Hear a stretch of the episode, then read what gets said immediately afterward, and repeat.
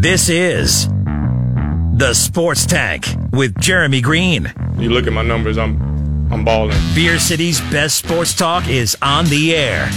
Get involved. Call 252 4348. Tweet the show at Sports Tank ESPN. The Sports Tank. Come get you some of this. Can't wait. It's a beautiful day in the neighborhood, at least for us. Yeah, absolutely. It's not the most beautiful day for a few NFL teams. We've started OTAs and the Twitter machine has already begun.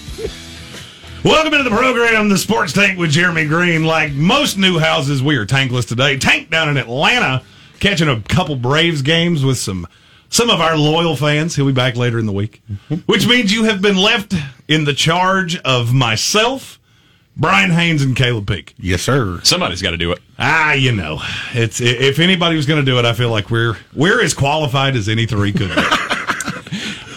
let's let's let everybody else figure that out. For us. yeah, Feels an awful lot like 1992 up in here with a dream team. I, I feel like there was a lot of rampant disagreement at radios, and I've got a little rampant disagreement myself Yes, you do. because I feel like there's a coach in the NFL that is proving me right with every word that comes out of his mouth. Chicago Bears head coach Matt Nagy did Colin, or uh, Chris Collinsworth's uh, Pro Football Focus show earlier today, and he had a, a, spicy take for Week One. He tells Chris Collinsworth, Andy Dalton is our starter, Justin is our number two, and we're going to stick with this plan. You just got to trust the plan. Trust the process, man. Trust the process. And I think he actually means that when he says it. But I think he's patently false. And you know what tells me he's patently false? Just go to the Twitter machine and search Tua Tagovailoa right now. Ugh. Tua had a rough day. Yep. It was a less than ideal day. Five interceptions, two of them in seven on sevens.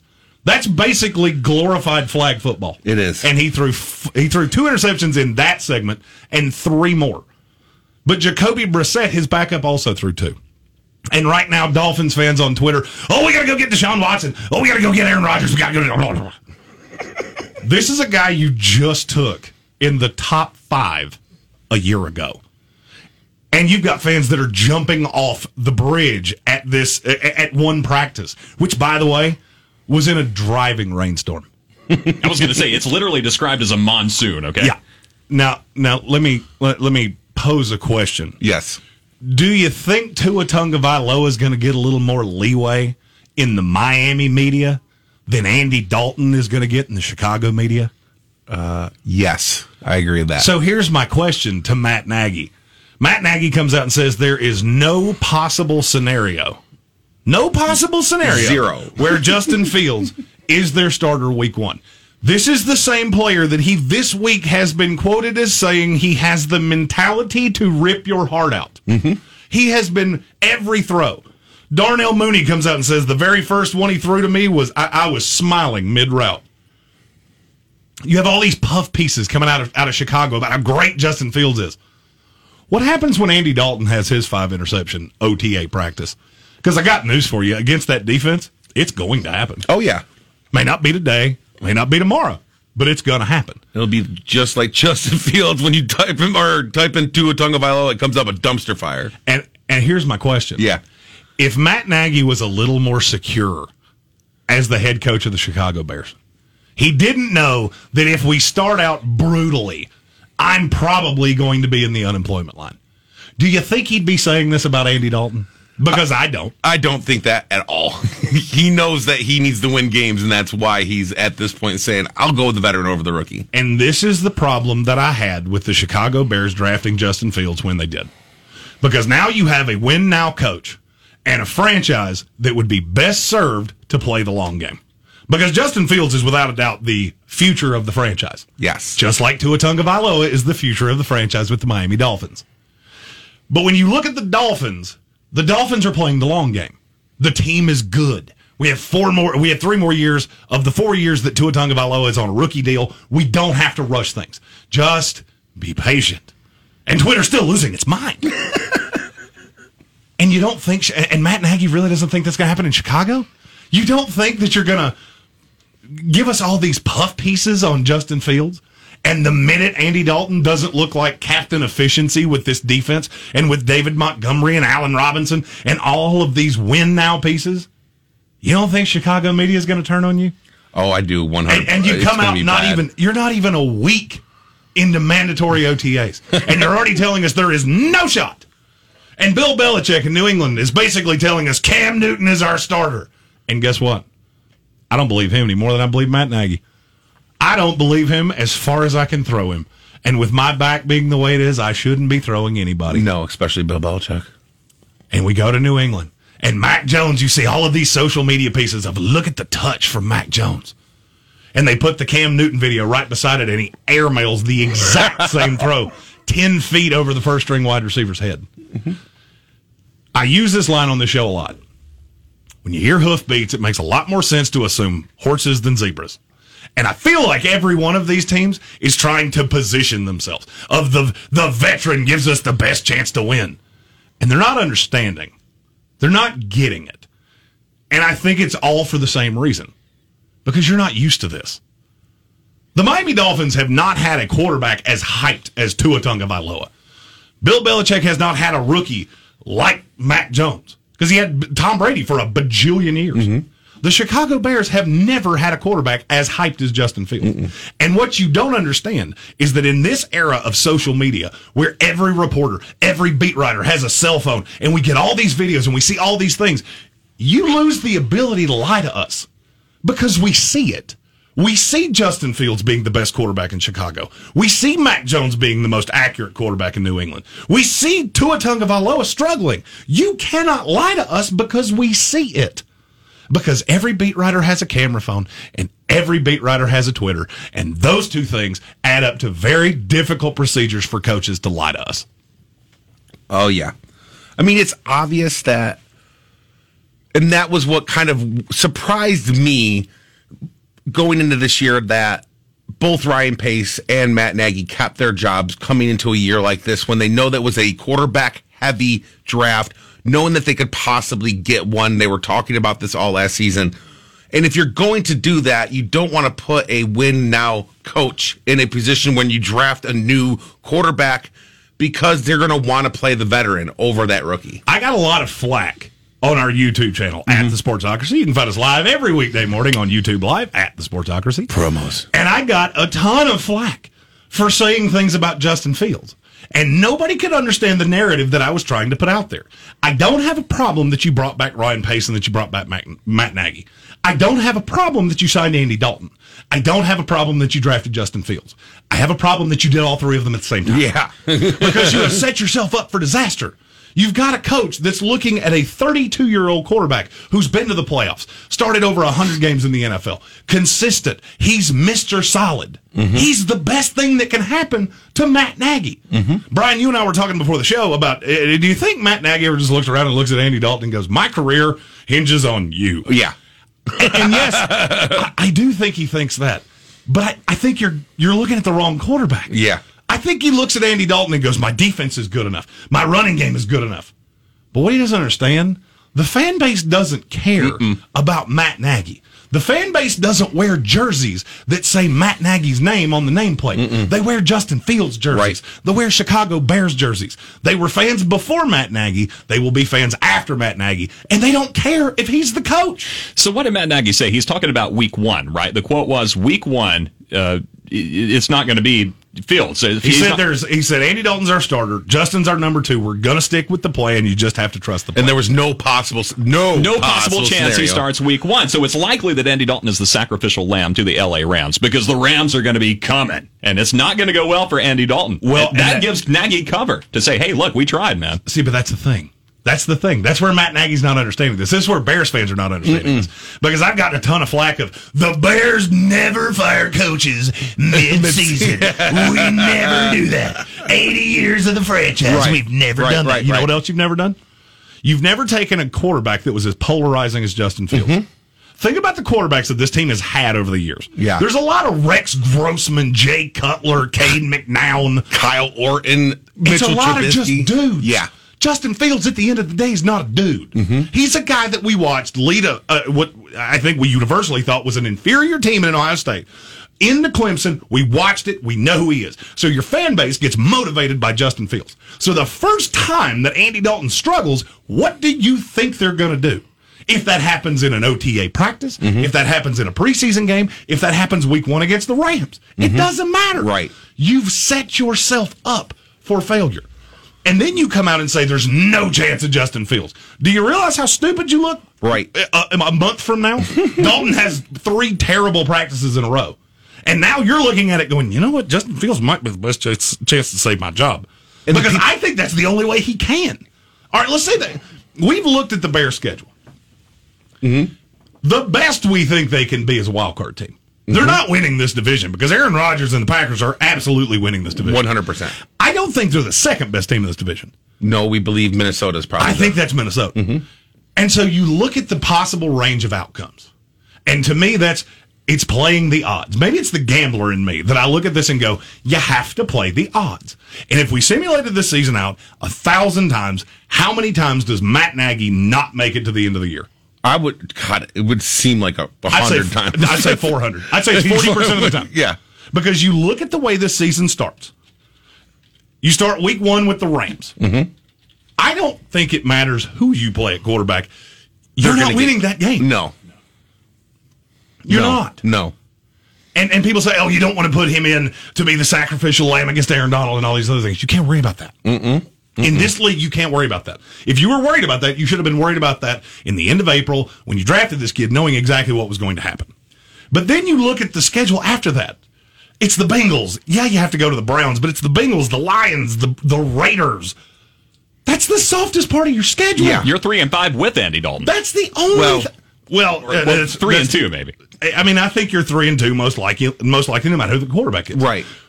But then what? Yeah. Then you go Packers, Buccaneers, 49ers, Steelers, Ravens, Lions on again. Thanksgiving. Yeah. You can't put him. You can't. You, you're either going. And what he said earlier when he said, "Don't want to make him the sacrificial lamb," I that would make what he's saying the most sense. But it doesn't. The the the hype in Chicago is crazy over Justin Fields. Like I have family members out there. They're talking about, "Oh my God, this guy's going to bring us to the darn championship game," and I just see it being in Matt Nagy's best interest to start Justin Fields from game one. And that's my point. Yeah. That's my point. Mm-hmm. The NFL media is showing you exactly what it does. Mm-hmm. Because who is Justin Fields right now? Incredible. Tua Tagovailoa a year ago. Yeah. That's exactly who he is. We watched him on the biggest stage. He has all the hype. But you have to put him in a position to succeed. The best position for him to succeed is to be the starter of this team week one. And it seems like Matt Nagy is just adamantly trending in the opposite direction. because this guy needs snaps. He needs oh, he needs all the snaps in mini camp. But not even the. all- sna- And, and Yeah. I agree with you on the snaps in minicamp. Yeah. That's not even really my point. The softest part of your schedule is the first five games. Yeah. If you don't put him in, if he doesn't play the first five games, he shouldn't play at all. Yeah. Because there's not a pretty two game scenario there. And you know who I said that exact same thing about? The Miami Dolphins, Uh-huh. who decided to start Ryan Fitzpatrick because he gives us the best opportunity to win. Uh-huh.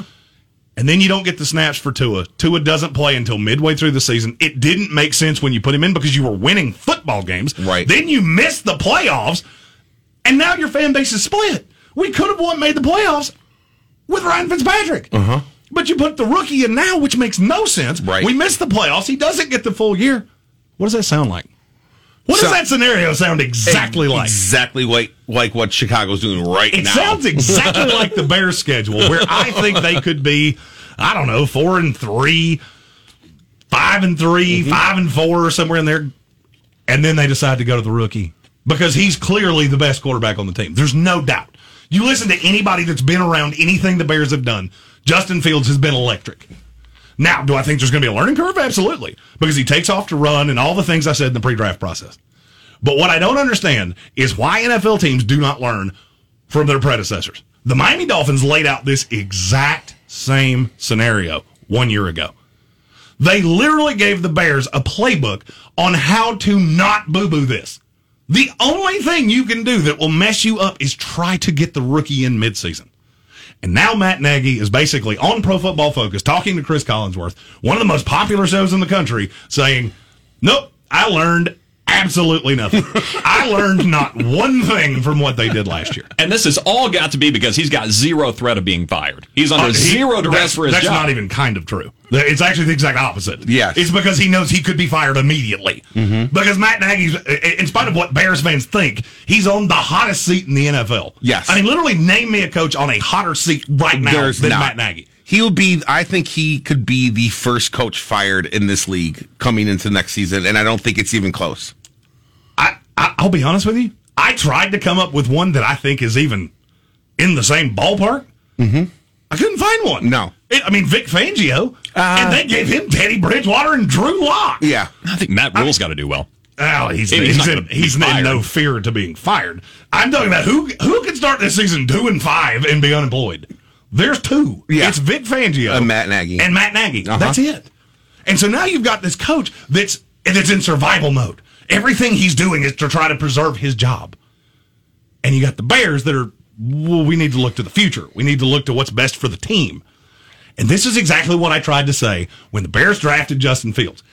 I've, you've already seen this. You've read this book one time before. And it just so happens to be so ironic that the Twitterverse is trending on two quarterbacks that are literally living the exact same narrative. Tua Tagovailoa last year, Justin Fields this year. yeah. When if people try to tell you what they are, you should probably listen to them. Yep. Matt Nagy's telling you what he is. I'm here for myself. I'm here to save my job. My number one concern, what I wake up in the morning thinking about, what I lay my head down on the pillow at night thinking about, is how do I keep my job through this year and into next year? Mm-hmm. And currently, I think he's doing the one thing that can get him fired the quickest. I think if he goes, if he just says we're going Justin Fields week one, give him all the snaps, that's going to buy him a little bit of leeway. I think. I mean, let's be really honest. Let's say he goes week one. Justin Fields is our starter. Week one. Uh-huh. Their bye week's in week 10. Yeah. All right. I already told you the schedule. So they Yeah. start at the Rams. That's a loss. Cincinnati, at Cleveland, Detroit, Vegas. At that point, you should be three and two, whether you're starting Andy Dalton or you're starting Justin Right. Fields. Their defense is good enough to win those games, depending, on, you know, as long as you don't have five interceptions. and then you go Green Bay Packers at the defending Super Bowl Loss. champion Tampa Bay Buccaneers, Loss. San Francisco 49ers Loss. in Pittsburgh in November. like lost. Now let me ask you a question. I just said you start three and two, then you go four losses in a row. Mm-hmm. That's three and six. Yes. If Matt Nagy's three and six going into the bye week with Andy with with Justin Fields, are you positive he gets fired? No. Because I'm not. No. I'm not at all. I actually think they would give him more leeway because they don't want new systems and coaching changes and all that. One hundred percent.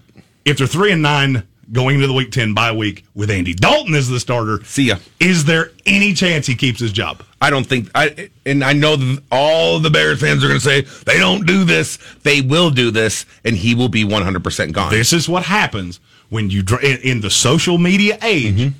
in the TikTok video age, in the short attention span time frame. When you have this quarterback that's so impressive, and we see him on the national stage, and everybody sees it, you get absolutely no leeway, none. You have to play that guy. He has to be good, and if he doesn't, it's your fault. You're in the Sports Tank with Jeremy Greene this hour of the program, as always, and this lovely studio brought to you by Ingles. Ingles, low prices, love the savings. When we come back, Brooks Koepka and, and Bryson DeChambeau, we've talked about this for an extended period Oh, of man. time. We had the opportunity to have them paired at, at, at the U.S. Open at Torrey Pines starting tomorrow. Mm-hmm. And depending on who you listen to, mm-hmm. somebody threw a wrench into that. I'll tell you mm-hmm. who after the break. Prices, love the savings.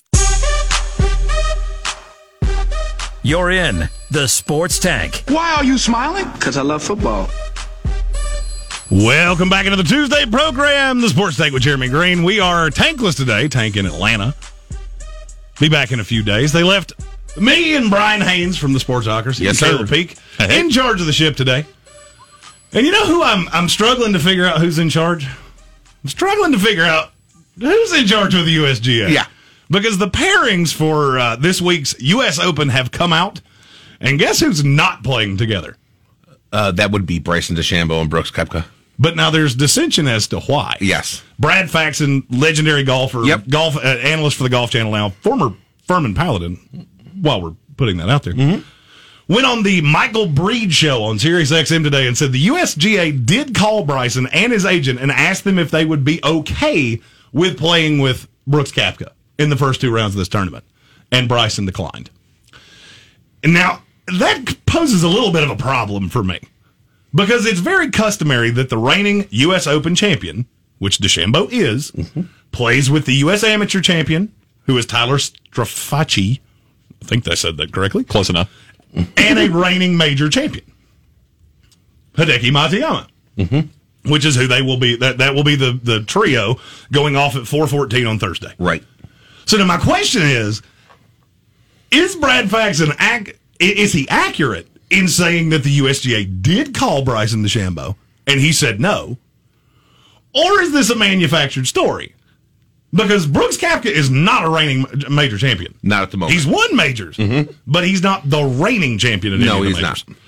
So they would have had to kind of break from the tradition of having the reigning U.S. Open champion playing with the amateur champion, playing with a reigning amateur, mm-hmm. or, or pl- playing with a reigning major champion. I think they should have done that. Mm-hmm. I have long said I don't believe that the USGA would do that. The USGA has always been. It's not that they don't want headlines; they want the right kind of headlines. Right. And when you get into the Koepkas buying beers for people that get kicked out of a tournament for yelling Brooksy at DeChambeau, mm. that was when I went. You know, this doesn't really strike me as something that the USGA is going to do. They're, they they want to keep it more of the gentleman's game. They don't. Well, they you know, that's- and then in the back seat, they're like, "We really like this. Keep this up." But in for in front, they're like, "Hey, let's keep this gentlemanly." it is. There Yeah, it is. yeah. To the camera, they want to keep this gentlemanly. they like drama wherever there's Behind drama. the scenes, they're like, "Yeah, baby, ratings." And right now in golf, no Tiger Woods. Mm-hmm. Phil is inconsistently at the top of the leaderboard. Rickie Fowler, who's one of the most popular golfers out there, not is not there. here. God. You've got all of these things working against you, but you have Bryson DeChambeau and you have Brooks Koepka. Mm-hmm. I'm going to put this out there to you, Brian, yes. and then I will give my opinion on what I think happened. Okay. If you had to put, I don't know, a doubloon or two on it, Mm-hmm. do you think the USGA made this call? I am going to say that they did. And here's why. I think that, yes, you, I'm in agreement with what you said, that wouldn't be the normal thing that we're going to do. But let's just say we reached out to him because we said, hey, why don't we do this and give it a little shot? Kind of knowing, I don't know, maybe they knew, but it was something that they had to at least do to think that they can. and then everybody knows that Bryson was going to say no because that's the kind of person he is. He's going to be like I don't want that kind of distraction blah blah blah blah blah because he's an overthinker. He's an overthinker. So I thought they might have reached out to him and changed things up a little. That's the only small tidbit of what I'm holding on to. I, I would I would I would put that percentage at about 25% I think there is absolutely no shot that the USGA didn't make this call. really I think there is absolutely. And now, and now what it could be is, you know, a representative just Right. made a call and said, hey, hey Bryson, you, you, do you think this would be a problem? You think we could. we're uh, looking to get some ratings just, Bryson You know, what do you what do you thinking, think You know, this is Phil's home course, so that's that's going to help it if Phil's in contention. uh-huh But you know, but what if but what if he's not? We we need something that's going to rate. Mm-hmm. And how would you feel about this? And you know, Bryson DeChambeau, being the stereotypical party pooper that he is, went nope, no sir, I don't like it. no no I'm gonna wear my old man driving cap, and I'm just gonna, I'm gonna take 47 hours to play around the golf. Now, if this comes out and is actually true, the best thing in the world, eh, well, eh, even if it's not true, because it's already out there. This is out there already that this happened. So now Brooks is going to be able to sit back, get in front of a camera, on a microphone, and say to him, I don't care if he's playing next to me. I'm still going to play with him. That would have been awesome. He's already said that. oh, yeah. Brooks Koepka already said, Yeah. I don't care who plays with me.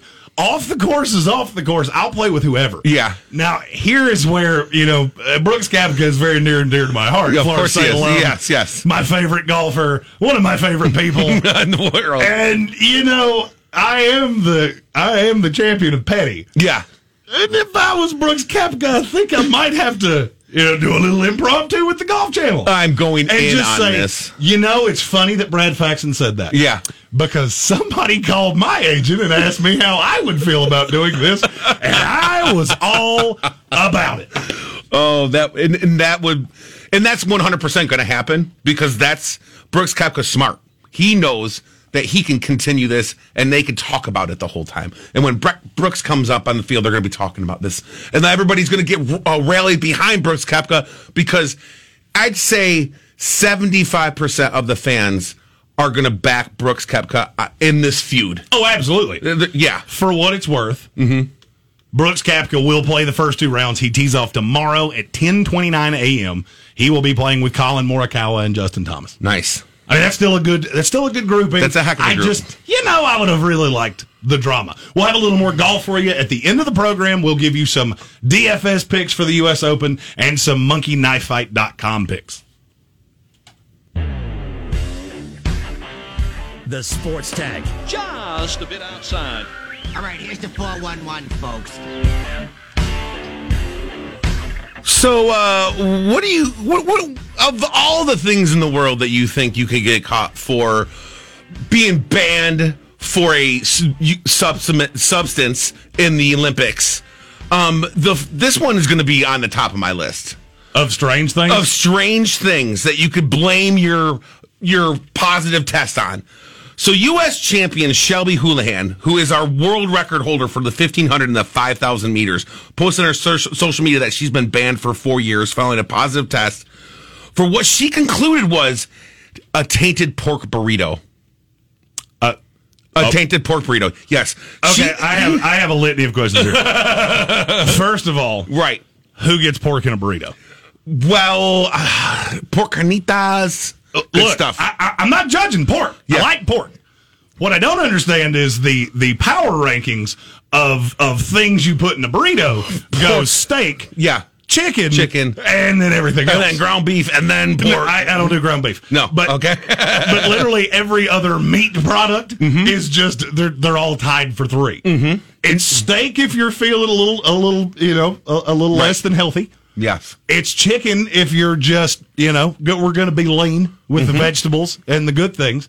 And then everything else is if they ran out of chicken and steak. Right. Yeah, pork is just a barbecue burrito. That's all it is. Right, right, right, right. Well, Hul- uh, Houlihan, who is now she's 28 years old, and this would be her second Olympics. She finished 11th in the 2016 Rio de Janeiro Olympics. She said that she received an email from the Athletics Integrity Unit, the AIU, on January 14th, notifying that her drug testing sample returned a finding for the anabolic steroid nandrolone. Nandrolone? Is that how you say it? Nandro? Uh, Nandro. I just know it Nandro. She said that since then she has learned that it's long, long been understood that by the WADA, which is the World Anti-Doping Agency, that eating pork can lead to a false positive for Nando. Then since she did that, she went back and found out everything that she had eaten prior to that test. And it was come to believe that it was a street pork burrito that she got from a food truck right up the road from her house in Oregon. So she looked at everything she had Phoenix Sun Center DeAndre Ayton. I, I could not do that. I said I said Aiton. I had said Aiton. I, don't, don't worry, I've said much worse. Oh on the my show. god, my my and this, what's funny is my fiance Christy busts my chops every single time I say that. And you would think that when I get on some radio show I would actually say it right. Hey, as long as I don't have to cut your mic, you're all good. yeah. don't, don't feel bad. I've used the word ilk and elk interchangeably for a very long time. But To play. cleared. That doesn't mean he's gonna. Barring a setback. Ah. It doesn't mean he's gonna. I'm not saying that he's not going to play. Okay. I'm just going to say there was absolutely no shot he played yesterday. Mm-hmm. And now all of a sudden, just a few hours before this game happens, where everybody like me and you and the lovely people listening out there in radio land all went, how in the world is Kevin Durant going to win this game by himself? And now all of a sudden, James Harden can play. That's just, it's awful convenient, don't you think? Eh, Just a little bit convenient. All right, uh, just a theoretical question. How many minutes do you think he plays tonight? Who I'm gonna go at best twenty. I'm going to say 24. I think he may find a way to be. But you know what I think this is? It's the Julio Jones effect. Mm-hmm. There's no shot he's better than 60% right now. Right. He had no chance of playing yesterday. But now the question is is he better just being on the floor than the alternative? I'm going to say yes. Fun question. The Nets have played 26 games without James Harden since his first game on January 16th. Mm-hmm. They've played 42 games with him. Do you care to take a stab at what their record is with and without him? With him, I know that they are very, very good. I think they only lost, what, 16 games? They're 34 and 8 with him. Yeah. They're 13 and 13 without him. Yes. 500 ball. And there's a really simple reason for that. I pulled some metrics on what happens when James Harden and Kyrie Irving are not on the floor since the deal that brought James Harden to, to Brooklyn. Okay. When Harden and Kyrie Irving, or when uh, when Harden and Durant are on the floor without Kyrie Irving, Okay. James Harden's usage rate's about 35%. Uh huh. Durant's is 33.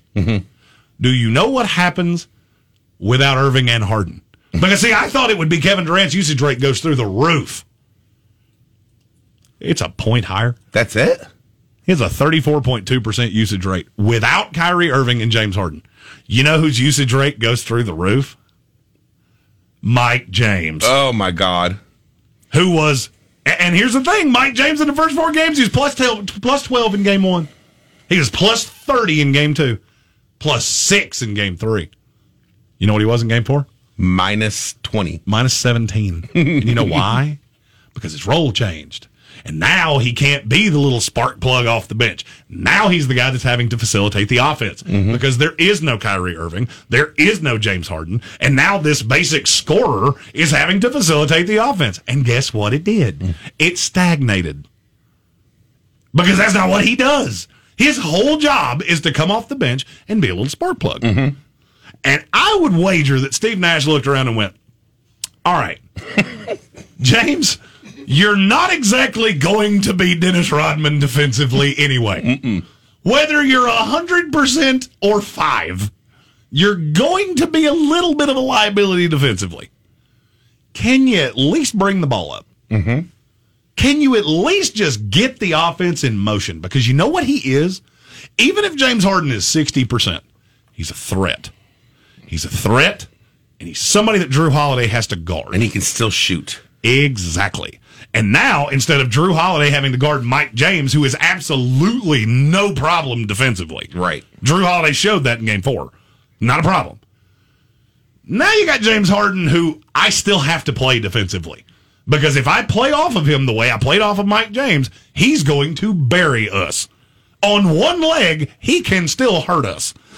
And I kind of feel like that's what happened. I think they looked around and went, We know you're not 100%. Kyrie's not going to play. And, and I can't believe I'm about to say what I'm about to say out loud. Oh, boy. I have to give all the credit in the world to James Harden Uh, because I think he looked around the room and went, "You know what? My team needs me. Yeah. I'm not 100. percent This could be bad for me in the long term, but without me, we're going to lose. Without me being a threat, if he doesn't play one minute tonight, you know what he's doing right now? Changing the, golf, the, the ball plant, He is, plan. he is living rent free in Milwaukee Bucks Yeah. heads. And, and here's the thing: he I, to to piggyback on what you just said, he knows that this is a, his best chance to win a championship that he's ever had. He's, Without a doubt. he's thinking if I could just give them something to where maybe we can pull off a win tonight. That still gives us another another chance for Kyrie to get healthy. I can maybe sit the next game. We could do this thing where we lose and then we come back in game seven and then we we, we win that and we can move forward this is a very important game and he knows it. And again, I'm not believing I'm saying this because I hate James Harden.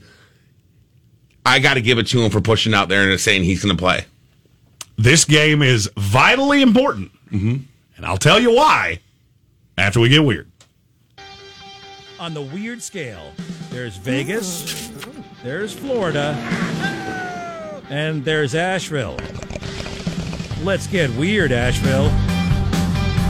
Michael Packard is a 56 year old commercial lobster diver. and over the weekend, he did something that I could genuinely say I don't think anybody else has ever done and lived to tell about it. he was eaten by a whale. It was. I heard this story. Mr. Packard was in the, uh, it, it was off of Cape Cod doing his lobster diver thing.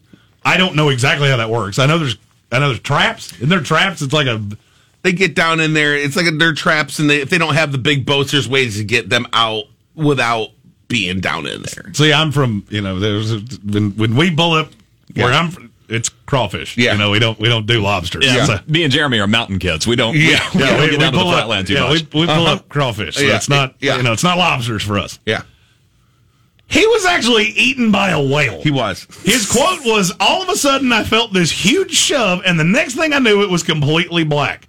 I could sense I was moving, and I could feel the whale squeezing with the muscles in his mouth." First of all, that line is enough to make all of my skin just shake. because the thought of being eaten by anything is less than ideal. Uh-huh. Just imagine, like, what? Where does your brain go at that point? Like Yeah. you're just, you know, blub blub, swimming around, Right. and then all of a sudden the lights go out.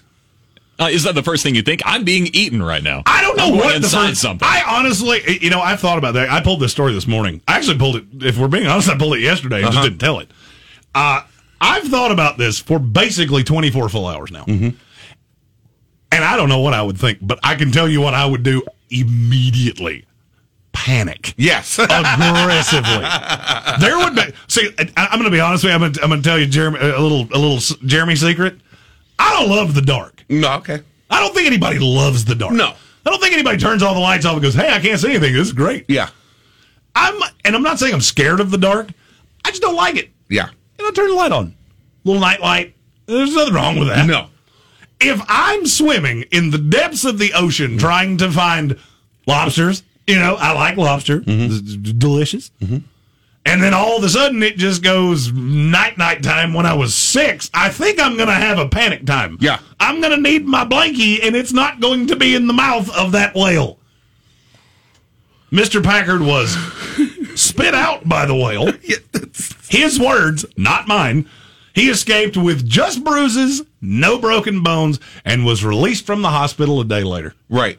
And and just this automatically reminds me of every like cheesy like I remember like in Sharknado, if, if you've had the courtesy of watching that beautiful cinematic, I've watched cinematic when he gets swelled by there and he comes out with the chainsaw and he goes, it makes me think that you could actually do that now. You could 100% do that. Yeah, yeah. I'm going to tell you a, another secret about Yeah. me. Sharknado, all of them, are some of the most epic pieces of cinema ever created. Yeah, Oscar worthy. I have never seen Bull Durham, but I have seen every short Sharknado. I did just it's unbelievable that we pick on this man all the time about the movies he has not seen. And the ones that he's seen is the entire catalog of the Sharknado series. All the sci-fi original movies. And, and basketball. I've seen basketball, basketball. about 10 times. oh man.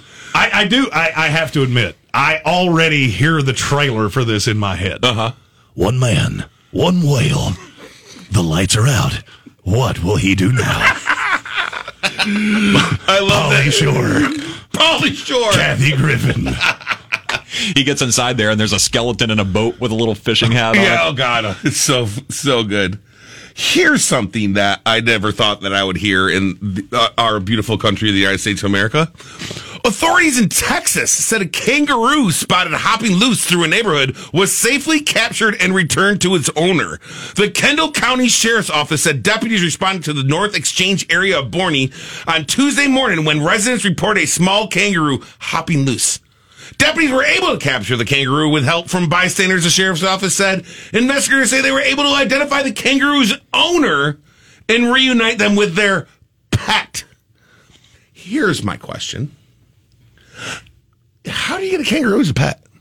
I know we've discussed tigers as pets and things like that before on the show, but here, I, I, all I can think in my head is that this kangaroo that you're keeping as a pet, are you keeping him outside to like box with him to train? Like, you know, try to train this kangaroo said thing? This is insane that you can have a kangaroo as a pet. But, but, but, if it's going to be in any state that it's that's probably going to happen, it doesn't surprise me. It's Texas. Brian, you asked how do you buy a kangaroo? Just Yes. go to exoticanimalsforsale.net. I wasn't going to. I, I wasn't going to give them the free publicity, but yes, there is a Oh website. my God. Literally the first result.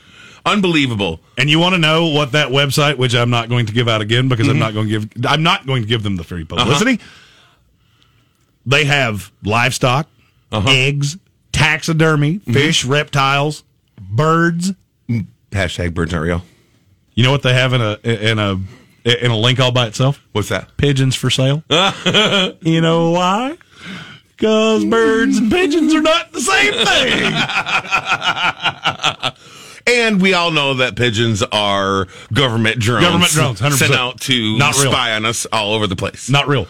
Uh, actually, a story I was going to tell yesterday, and I don't know why I just remembered this. I, I can't remember where the story was, but somebody, it was somewhere in America, but I can't remember where it was. They did some, you know, recreational things. Yeah. And and we have a philosophy on this show. Uh-huh. Don't do crimes. Yeah, don't It- do It's crimes. very simple. Don't do crimes. They did crimes, Yeah. and they found a, a, a bird, a baby bird, in the road. Mm-hmm. They called it an Uber. They didn't take it to the to the animal hospital because they knew that they had done crimes, and so they knew that getting into that Uber was a bad idea, and so they called it an Uber. And the craziest part of that story is the Uber driver took it to the hospital. Oh my God.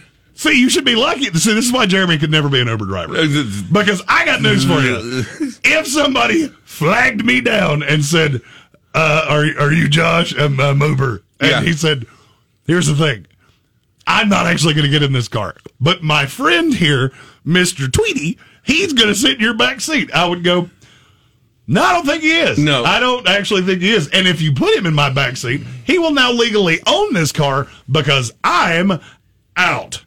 And here's the thing: this wouldn't be then the first time that a that a bird has entered Jeremy's car, which is hence why we are in this position now Correct. of listening to this "birds aren't real" fiasco. You know what that you know what that bird and that potential Uber bird had in common? What was that? They both would have possessed my car legally in the state of North Carolina because they would have been in it and I wouldn't have been. Uh-huh. Uh-huh. That's awesome. It's awesome. Birds may not be real, but you know what is real? What is real? James Harden is playing tonight. That's actually going to happen. And I'm going to be honest with you. Even if James Harden is completely compromised, I still think they have a markedly better chance to win tonight than they do without him. I do. I do too. I just think that he, he- could this be the Willis Reed moment as we're going I knew you were going to say. I knew. I intentionally did not say that because I knew you were going to. See, as a Knicks fan, you have grown up on the fact that Willis Reed came out when he wasn't supposed to play, came out of locker room. He played a total of like four minutes, hit a shot, got a couple rebounds, never played again. But it was such inspiring for the fans and the team that they were able to go on and win and win the championship game. Is James Harden another left-hander? Willis Reed was left-handed. This is, I mean, the, the, the similarities are uncanny. Here's the thing: it changes the defensive matchups aggressively. It does. because now Jrue Holiday, instead of drawing Mike James, gets James Harden. Yes. Bruce Brown's on Khris Middleton. PJ Tucker's still on Kevin Durant. Mm-hmm. But there's still one huge advantage. And it's Giannis. Mm-hmm. I'm going to be honest with you. There's only one player in this game tonight where my my stance on them can aggressively change based on what happens tonight. And I'm going to be honest with you. Whoever wins tonight wins the series. Wins the series. Period. I, don't think there's agree. any way that as hurt as the Nets are and as much better when they're healthy as they are than the Bucks, I don't see any team winning two games in a row here. I No. don't. I, I could. This is this is a must win for both. I think teams. this is going seven if the Nets win. Mm-hmm. If the Nets win tonight, I could see a path where Harden's just completely compromised. Game six, they're a little listless and they get beaten in Milwaukee. Yeah. That's the only way this goes 6 in my opinion. I think Milwaukee wins the next game regardless. I would agree with that. There's only one player in the series who my opinion on can change aggressively based off what happens tonight. And it's Giannis Antetokounmpo. Ah, I knew you were going to say that. If you can't win this game, mm-hmm. you're not the guy. Period. You're not. You're coming up against a team that has lost at least a quarter of their offense. Yes. Kyrie Irving is at least le- at least 25% of the usage on this team. Mm-hmm. He is an elite scorer of the basketball. Not good defensively. We argued about that this morning. Hashtag BJ Armstrong reference in the Sportsocracy it. It's live, fun. 9 a.m. YouTube, Facebook Live at the Sportsocracy. But at the end of the day, this has changed the defensive matchups to such a point that the one person I look at and go, "You have a tremendous advantage," is Giannis Antetokounmpo. And if he cannot make this happen, if Giannis comes out tonight and he's 10 seconds at the free throw line every time he shoots, by the way, I'm going to say this is somebody that was a shooter. Stop taking so long to shoot. Yeah, it's it's pathetic. This is like uh, uh, uh, I've I heard I can't remember who it was. Somebody equated this to this is like putting. Mm-hmm. The longer you take to putt, and they compared it to Sergio Garcia. Mm-hmm. Sergio Garcia, there's literally a direct correlation. We'll give you U.S. Open picks in the last segment of the show. Mm-hmm. Tell you who's going to win.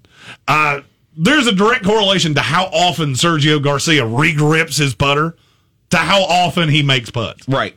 And eventually he figured that out and went, okay, I'm going to stop doing that. I don't need to do that. Giannis, buddy, you're not a good shooter in the first place. Just shoot it. They're running the more you think about it, the more you think about it, the worse off you're going to be. Uh Uh-huh. But if he comes out tonight and he's in any way passive, Mm-hmm. because you are going to have Bruce Brown on Khris Middleton. Mm-hmm. Bruce Brown's a pretty good defender. I know there's a size advantage for Middleton. I get that, but Bruce Brown's still a pretty good defender. I like I like he's young and he's got he's got it in him. Harden is going to go at Jrue Holiday. Yes. even if he's compromised, he's still going to be an offensive force that Jrue Holiday has to deal with. Mm-hmm. The one spot that I'm looking at and going, you no doubt, you no doubt have the advantage is with Giannis. And if he can't put this team on his back, I'm going to judge him for it. And I'm going to say, maybe you're in that Charles Barkley. Yeah, you were really good, but you never could be the best team on a championship team. And that's what I'm Best saying. player on a championship He's al- it's already started to come down, and this was a year that he needed to turn around. They they they re-signed the contract. They made a deal for for PJ Tucker in the season. They got Jrue Holiday in the offseason. They did what he wanted them to do. And you're facing a team that is just completely destroyed by injuries. If you cannot win this game, because I don't care how, even with James Harden playing, I don't. He's not. He's not full James Harden. So if you can't win this game, it's not going to look good on Giannis. No, it's to me that's the that's the one takeaway I could have from this. The Nets can get away from this because you can't because you're gonna have Kyrie, you're gonna have Harden, you're gonna have Kevin Durant. Mm-hmm. So you're gonna have opportunities to win titles moving forward. Yeah. My fear is that this is the best team that Giannis ever gets put around him. Because it's small market Milwaukee. This is not a place free, free agents are going to go. You're up against the cap because of what you're paying Middleton, what you're paying Giannis, what you're paying Jrue Holiday. Yep. This this team doesn't have a lo- whole lot of paths to get better. I mean, yeah, they had the Boyan Bogdanovich thing that was allegedly done and then not done. Yeah, that was a little weird. Sure, they could use him right now. See how that worked out. hundred percent. They If I had a dollar, if I had a dollar for every time I thought that in this series Uh-huh. of man, Boyan Bogdanovich would look good at the three point line wearing that Milwaukee Bucks jersey right he now. He sure would. Ugh. So tonight is four on four. Then essentially, with if if Harden is going to be on the floor with a hamstring injury, the cuts are going to be reduced. He's not going to be moving around, so he's going to be a matters. statue behind the three point I don't line, think it which means he's a decoy for uh, for Jrue Holiday. He he could be, but here's the thing: it moves all the matchups around. Yeah. You go to he doesn't defense. have to be. the The thing that I think people are going to look at is if, if James Harden has his Willis Reed moment and he comes out. Do you remember how many Will, how many points Willis Reed actually had in that game? It was two. Yeah, there you go. wasn't like he wasn't like he came out and scored forty. He had two, but it was the lift of the team. Yes. and I do think there could be something in that. You could see Joe Harris with a little pep in his step. You could see Bruce Brown, hopefully not shooting. Don't shoot. Just stop shooting. I don't mm-hmm. care that Kyrie's not playing. I don't care that if James Harden can't shoot. Bruce Brown's still not the solution to shoot. I think it could be an, a, a lift to the team with them knowing full well this isn't their last shot. But if you lose, even with the injuries, you're going to hear this all off season long. You built the super team and you couldn't get it done. And can this team do it this way together? Yeah, I'm sorry. No, he hit two jump shots. Willis Reed hit two jump shots. I can see Harden coming out, hitting his first two three pointers, blazing the roof, and then saying, "You know what? I need to." See No, that." Harden could have nine off the three alone. Yeah, I know, right? I, I think he's going to play. I'm not going full conspiracy theory, tinfoil on my head guy. Uh, Trust me, there's a lot of that on Twitter right now. Of, oh, they're just saying James Harden's going to play so that Milwaukee has to deal with it. Uh, but I don't think it hurts anything. But I don't think they're going to say he's been cleared to play in five minutes before tip off. They go, about that James Harden thing. Uh, no. Yeah. He's going. He's going to play. He's going to start. How many minutes he plays is up in the air. I don't think it's more than twenty. I would put him in that 20 to 24 range. Yeah. And I think just the the the lift that he's going to give that team by being on the floor. Mm-hmm. I think that could very well be enough. I do.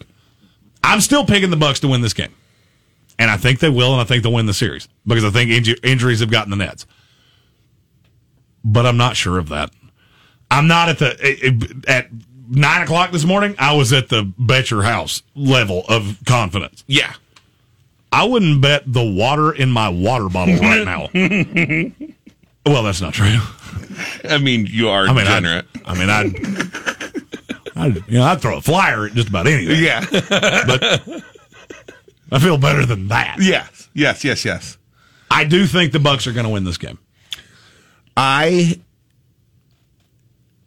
You don't agree with me, do you? I just have this weird feeling, and I talked about it a little bit this morning on the show, that this is the perfect time for Kevin Durant to show the world who he is as a ball player. I could see them getting this lift from James Harden in the beginning of the game, and then I could just see Kevin Durant completely taking over like in a second half and having like and having a 50 point game.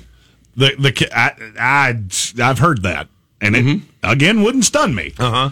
I think there's a better likelihood Uh-huh. that you get the Durant or you get the Harden pop in the beginning. Mm-hmm. Then Harden's compromised. Kevin Durant tries to do everything himself, and PJ Tucker drives him crazy And he and he's done that.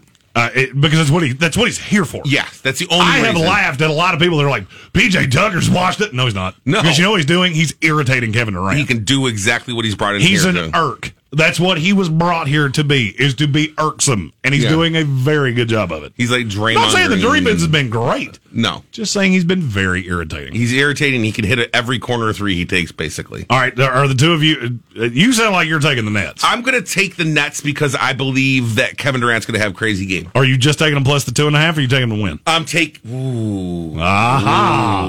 Ah, it's that. Now you got no. It's that I, last frontier of the two and a half. Uh, I'm going to take him to win this game outright. Nets to win. Yeah, Nets to win. Let me go Milwaukee wins.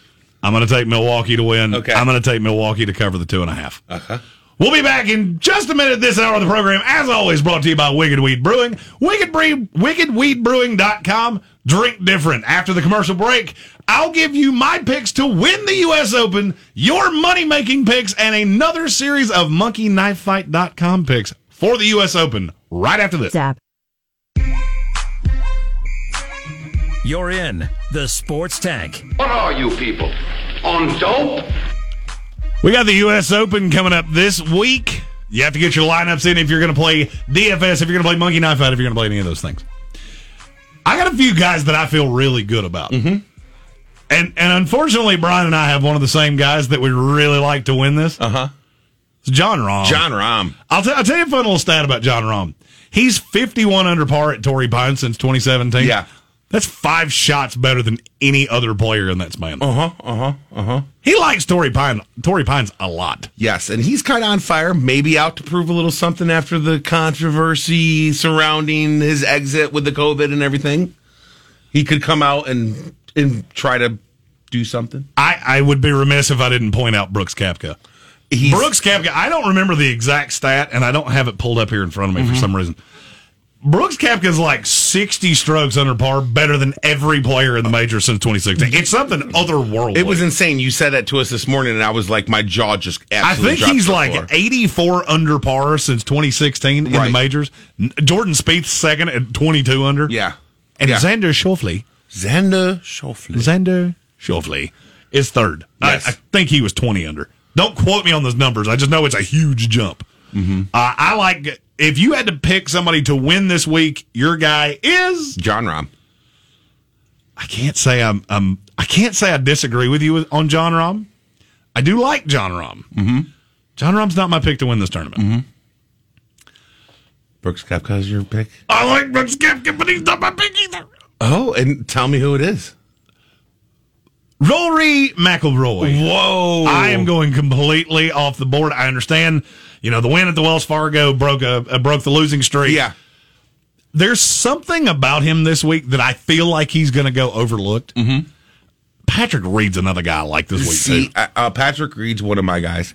Here's a guy that I'm choosing who I think is due for a win. and we've talked about his name a lot when we've talked about these majors.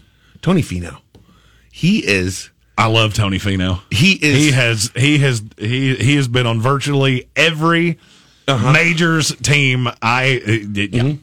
And here's the thing: you talked about how uh, Jon Rahm's 51 under at Torrey Pine since 2017. He was five strokes better.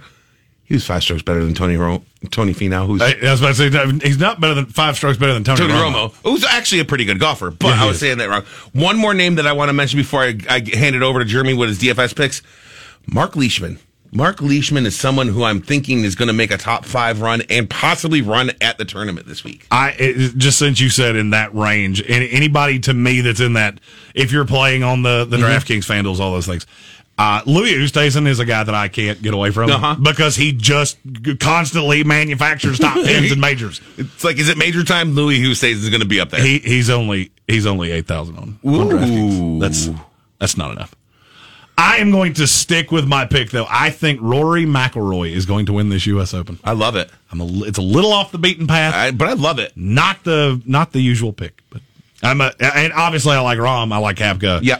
Uh, if you're looking for somebody, you know, in that cheaper range, mm-hmm. I do like Brendan Steele, and I like Rafa Cabrera Bello. Okay. He he once made me a um, he made me a doubloon or two because he finished in fourth and he was about the tenth cheapest guy in the field. Right, right, right. So I'm always remiss to anytime it's a course that I think think fits his style. It's uh, Yeah. it's something I'm. I'm looking forward. looking I'm do. looking forward this weekend. I feel like you've got a bit of of of. It's another major. Golf majors are awesome to watch. There's let's a lot of intrigue here. Yeah, I, I just feel like there's almost no way that we don't go into the into Sunday having some combination of Jon Rahm, Jordan Spieth, Brooks Koepka, uh-huh. um, Patrick Reed, Yeah. Rory McIlroy, Collin Morikawa, yeah, Louis Oosthuizen. yeah. I mean, they're all all. That's there. the- You that's also the seven of the top 10 in my You opinion. also have the Phil Mickelson. Basically, can he do it? And that's about. I'm looking forward to that. We'll be here uh, Thursday and Friday for coverage of the U.S. Open. Yes. Brian and I will be back tomorrow with Press Box Seth. Yep.